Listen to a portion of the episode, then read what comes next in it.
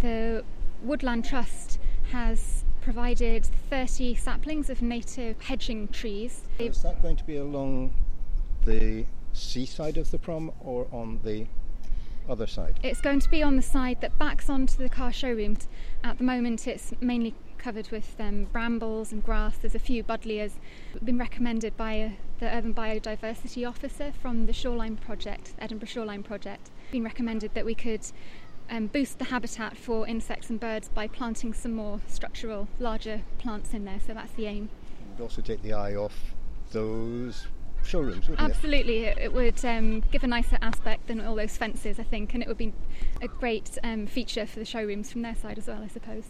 Now, when we last spoke, the Edinburgh Shoreline Project was sort of almost just getting off the ground. It, mm-hmm. it was officially about a year ago, last March, I think it was. Yes.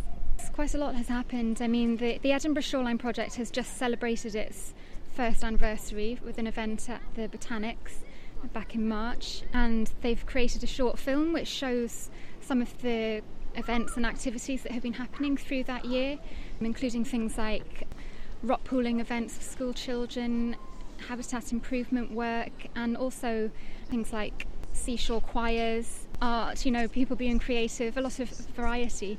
So they're also starting to do some work at Cramond, I believe, removing um, invasive species of rose. So, yeah, they're looking forward to another year ahead, I believe. But your involvement is specifically here with Seafield, from Seafield along to Joppa?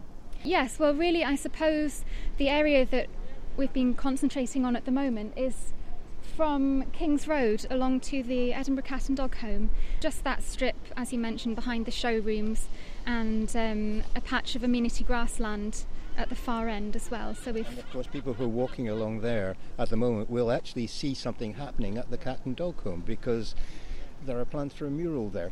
Yes, that's right. That's been something that's come about through the Edinburgh Shoreline Project as well. Um, they held community consultation last year to find out what sort of features people would like to see on that wall.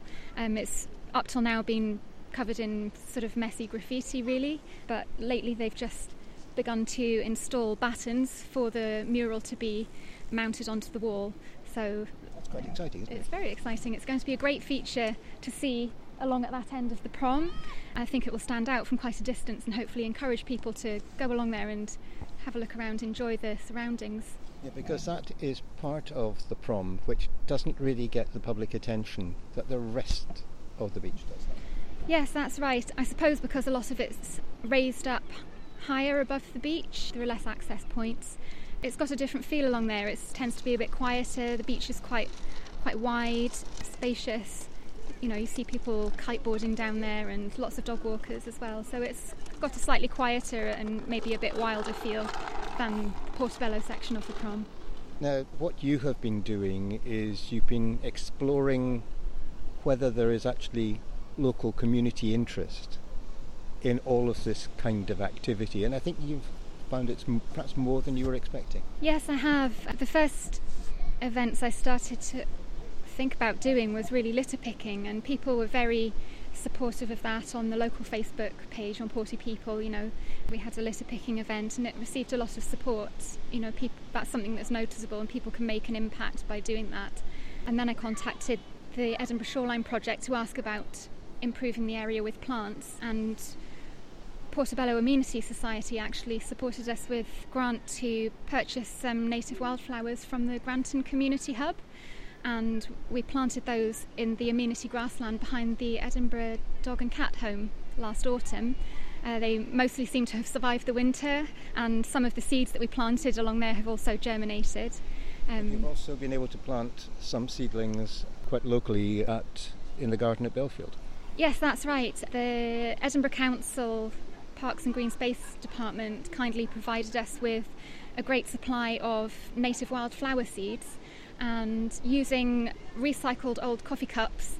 Back in December, we had a group of volunteers come along to Bellfield and sow them all into, into pots to germinate. Bellfield kindly agreed to give those pots a home over the winter, and it was great to see at the beginning of the spring the seeds have started to grow. So by the autumn time, hopefully, some more plants will be ready to go about at the cat and dog home. Can I go back to this idea that there is local enthusiasm for this project because that I think is is really important. Yes, that's right. I mean, people who have come along and volunteered to help out with these ideas at Seafield have really shown that they want this opportunity to to do work that benefits and shows care for the local environment. So, one of the volunteers has started a wildlife watch group along at the Meadows Yard Nature Reserve for children another volunteer has, has started doing guerrilla gardening around the local area. Sorry, guerrilla gardening. translate that for me. Please. So he's spotting areas of green space dotted around the local neighbourhood that seem to be uncared for and adding what plants he can to you know benefit nature and everybody who passes by as well. Just um, bring something extra to your day if you're surrounded by a bit more wildlife, I think. So, what are your hopes for as things progress? I'm hoping that these trees that we plant on Saturday will establish themselves nicely and then gradually over the next few years begin to grow into a, a lovely wildlife hedge that we can all enjoy. I'd like to create some butterfly habitat as well along there. There's a, a, plant called the rock rose, which is a food plant for the caterpillar of a particular butterfly. Um, the Edinburgh Shoreline Project are encouraging people to try and plant a square metre where they can. Um, so I'd like to do that along at Seafield and perhaps also create some habitats for solitary bees. And I just hope that we can continue to draw people to that end of the prom and just make it a lovely place to be.